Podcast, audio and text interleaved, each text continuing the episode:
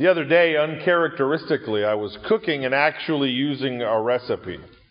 I don't usually do that. I usually just kind of wing it, see where it goes, see where it takes me. And uh, occasionally, like last night, in fact, I end up saying to my wife, We'll let the kids eat this slop, and uh, if you'd like, I'll take you out to get something to eat. And uh, so I was, I was using this recipe, and I was making some. Uh, it's a version of Haitian pate. It's kind of like a Jamaican meat pie. But I was using a recipe to make it like uh, Indian fry bread, the crust. Turned out okay. Not great. While I was making it, I, I, was using shortening. The recipe called for shortening, and I don't usually, in fact, I don't know if I've ever used shortening, except for like eighth grade home ec, with, with the exception of the other night. So I found myself, and this is more common to me, uh, singing, Mama's little baby loves shortening, shortening. Mama's little baby loves shortening. But while I was doing it, and the kids were like, What are you singing? And Christina said, Oh, yeah, that's right. We've totally failed as parents when it comes to teaching the kids proper nursery rhymes and like common songs, you know. And uh, I was remembering this, you know, I'm bringing this up to say this. There is, I think, great power in ritual. Sometimes we, we, we're, we're trying to be so careful not to be ritualistic in a negative sense that we push it away, right? Well, when my kids were real little, and uh, you know, I don't even know proper nursery rhymes, or or uh, I know it's like a couple, but like the songs that you would sing your kids to sleep with at bedtime, my kids only heard Christmas carols because that's all I knew. but it was a routine, and there was a time when Ephraim was real little, and Sebastian was just a little, you know, well, he would have been exactly the same difference in age then too, I guess. And uh, so maybe Sebastian was like four, five, pushing five, and and and Ephraim was like two. And I would they had bunk beds back in those days, and I and I would put them both in the bed, and then I would I would put Ephraim on my chest usually and pat him, and I would tell Sebastian, "Stay in the bed, don't get out of the bed," because he always wanted he was just a lot like Hansel, wanted to get out of the bed. And and and and Ephraim would sometimes ask, "We're going to sing Wood off? We sing a Wood off?" And uh, so there was like a ritual, and it was something that they knew was coming, even though our ritual was so out of sync with the rest of society. Why am I saying that? Because I, am glad you're here, and I like these intimate uh, gatherings. I, I, would I would come, you know, today at noon from noon to two. We had me and me and my assistant pastor Ephraim. We had about uh, six visitors today from noon to two. But uh, for those six people, we prayed together. We anointed a little girl with oil and prayed for, for ongoing uh, health considerations that God would continue to bless her. And it was meaningful. Then there's, there's power in this annual thing of remembering the life of Jesus. You realize that the liturgical calendar, that's all it is. The whole thing is remembering it starts at Advent, and we talk about the birth of Jesus. What Advent means, coming. Uh, you know, in in in uh, his coming, his his coming, the incarnation, and then uh, we follow the life of Jesus through to the cross, and then we follow the life of the church. In a couple of months, it's going to be Pentecost, and I'm excited about a real, what I think will be a real beautiful possibility of, of Mount Hope connecting with another church and celebrating the bigness of the church, the, the, the, the nature of the, the, the church universal, the Catholicity in a real sense, the universal nature of the church. That wherever believers are found, right now, all around the world, in every corner of the globe, people are celebrating Good Friday, or whole, I think Holy Friday is a better word for it, perhaps. I like how some people say that. So here we are, engaged in the power of ritual, considering what happened on that Friday. Right? We drape a cross with some black, you know, whatever that is, some somebody's old scarf or something. I don't know what it is. Some black fabric to symbolize the, the bleakness of what fell and what occurred on that day. There's only a few times a year I get to wear this black stole, and I love it, so I, so I don't pass up on the opportunity to put it on. Ritual. And what is ritual if not remembering? Something we can look forward to to give us an opportunity to stay anchored in the things we hold dear, like my kids love Christmas carols. So I'm going to share with you just a couple of thoughts, and then I'm going to ask you to do something which may be a new practice for some of you. I've been doing this in churches for several years on Good Friday. And uh, this is the first time I actually built the cross. Because unlike every other church I've served, y'all didn't have an actual wooden cross anywhere in this place that I could disfigure. No, you don't. They're made of foam. The crossbeam is foam, unless you know of one that I just couldn't find. But I actually really enjoyed the opportunity to build this wooden cross. In fact, it was a kind of sacramental experience for me. I was out in our workshop, our shed, where there's a few tools, some of which I know how to use. And uh, uh, Ephraim helped me a bit, and we were out in the out in the shed, and uh, we we got a I got a hammer and a chisel. I wanted to really do this like old world. Let's build a cross, something like maybe someone would have built a cross back in those days. And uh, I realized a few things about the actual cross. This is much smaller than what the actual cross would have been, right? Maybe this is scaled down one to five, maybe. I mean, the, the, an actual cross, the cross beam would have been really large. And Jesus either carried a cross beam that would have weighed immensely more than this, or he carried an entire cross, you know, because sometimes the post was already in the ground. So, and the accounts, they speak of him carrying his cross. It could have just been the crossbeam, and they still would have probably said it that way. In either case, he carried an immense weight. I was fumbling around in, in my, my workshop and uh, dropped that thing on my thumb, and uh, it hurt. Uh, it was heavy. And then I was, you know, hammering away on the thing, and, and we cracked the wood. So Ephraim's like, We got plenty of glue, Dad. So we glued it back together. You'd never guess where. And then we found these garden stakes and these are uh, probably much larger than the nails that would have actually held him there, somewhere at the, the, the middle of the wrist, right in here. Uh, it most likely wasn't through the hand. The weight of a, ma- of a human uh, male would have caused it to rip through. Most likely it was somewhere in the wrist uh, area. But in Jewish thinking, all of this is hand. So the biblical account that it was in his hand is not inconsistent with the idea that it would have more likely been in the wrist. Probably much smaller than that. In fact, I have, if you, later when I ask you to come up here, you'll see there's a little, uh, in that little glass case there, I have a first century Roman crucifixion nail. And, uh, at least that's what the antiquities dealer who sold it to me at a very high price said it was. I hope it was. It seems to be, seems to be consistent with it. I have a genuine certificate of authenticity and everything uh, that he probably printed out on his computer. And, uh, so later I'm going to ask you to come up here and actually hammer in a nail into this representation of the cross, which is heavy, but not as heavy as that which Jesus bore, and not physically or spiritually, because of course Jesus bore the, the full weight of the sins of humanity upon himself. And Christina found for me this little uh, crown of thorns. I wish I could say I handmade that, but I didn't. Representing the nature of the king that we serve. You know, the other day, of course, Notre Dame, that great cathedral in Paris, burned. And so many people were thrilled because there is an actual crown of thorns that many people believe to be the crown of thorns worn on Jesus' head. And it was stored and is still stored there at Notre Dame. And that may or may not be the actual, you know, relic of the crucifixion. Although it most certainly came from about 300 AD when Constantine's mother was on a relic hunt, the Emperor Constantine of Rome, whose mother was a devout Christian. And she went to Jerusalem, and all of the Christians there said, Here it is, here's the actual crown.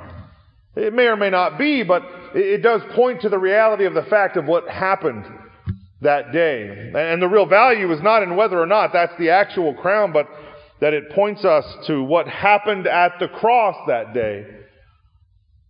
I love the story of a church's guest preacher who came to preach one evening and he was preaching and preaching away and then he had to leave and he was going to be late to catch his train and so he showed up at the train station and he only had about two minutes left to get on the train and to head back to his hometown and as he was getting on the train, he noticed there was a man yelling for him to stop. And this person had been in the revival service where this man had just preached. And he said, Sir, sir, I, I, I only caught the end of your message and I want to know how to be saved. And the preacher, of course, he wasn't going to miss his train. It was the last train of the evening. And so he gave a very concise sermon. To which somebody says, You should learn from him, I know. And, uh, so he says this to the man. He said, uh, Look up Isaiah 53 6, which is found within the passage that Michelle just read. That section of Scripture known as the Song of the Suffering Servant, telling us all about foretelling what was going to happen at the cross. And that's what we're talking about tonight what, what happened at the cross. And so he said to the man, Go in at the first stall and go out at the last all. Read Isaiah 53 6. So when he arrived at home, he took down his Bible and he turned to Isaiah 53 6 and he read these words All, we like sheep have gone astray. We have turned everyone to his own way, and the Lord hath laid on him the iniquity of us all. Go in at the first all, he repeated to himself. All we like sheep have gone astray. I am to go in with that all. I'm one of those who have gone astray. Yes, I see it. It just means that I am one of them. And go out at the last all. The Lord hath laid on him the iniquity of us all. I see, he said to himself. Yes, I am to go out free with those whose iniquity has been laid on Christ. At last he realized his individual lost condition and his individual redemption. And that's really what happened at the cross is Jesus with hands wide open and arms outstretched demonstrated the fullness of the depth of the love that God has for his creation. Satan was defeated in the moment that he thought he would have his final victory and the debt of our sin was paid.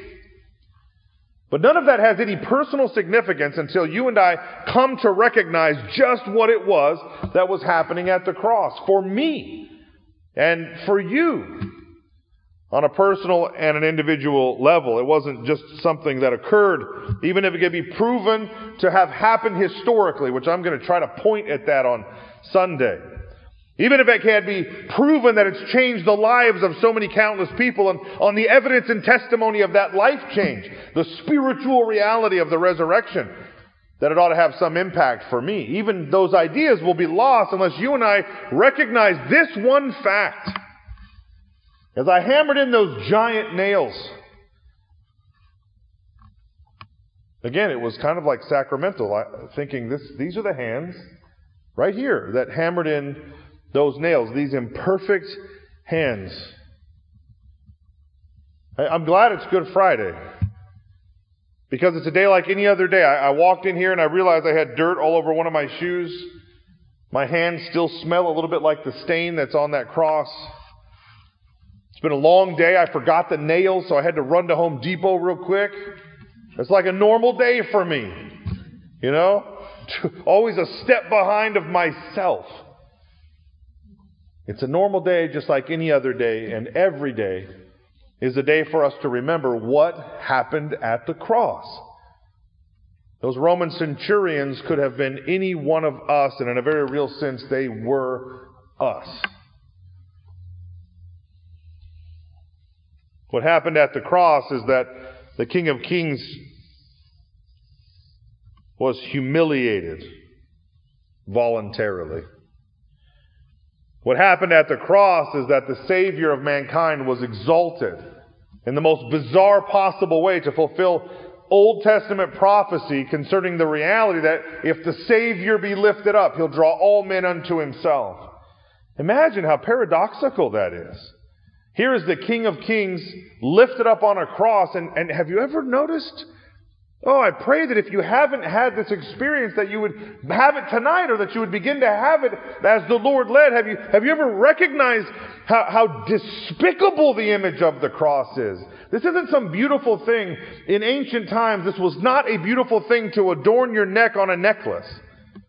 Or like my wedding ring has these three crosses etched in it, etched in gold. Inexpensive gold, gold nonetheless. That cross wasn't a beautiful thing.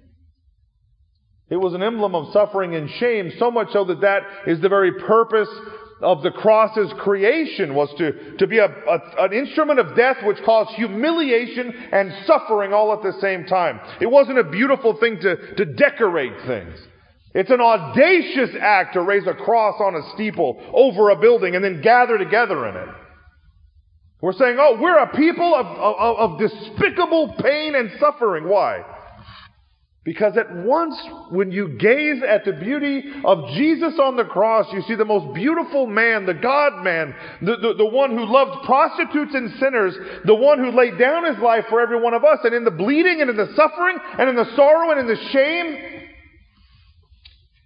like Isaiah said in that song of the suffering servant that Michelle just read, our iniquity was taken off of us and put onto him. The only one who could ever bear it properly. That's what happened at the cross. You and I were set free.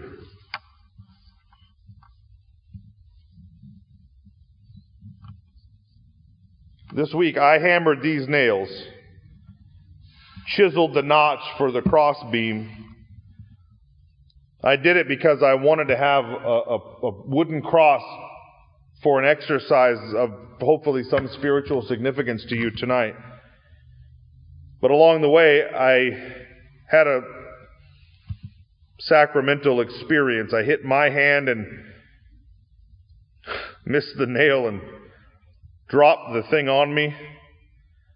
I got a splinter. Man, did that ever hurt too. It was right in there. What hurt worse is I peeled it out myself before I let Christina get to it because she'll go at it like a murderer getting splinters out. So I went ahead and just did it myself to avoid the pain. In fact, I didn't even tell her about the splinter until right now.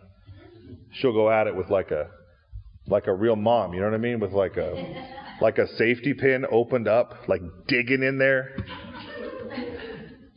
She used a fish hook one time to get a splinter out of my hand.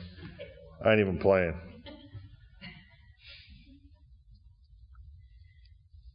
It reminded me of the truth that our sin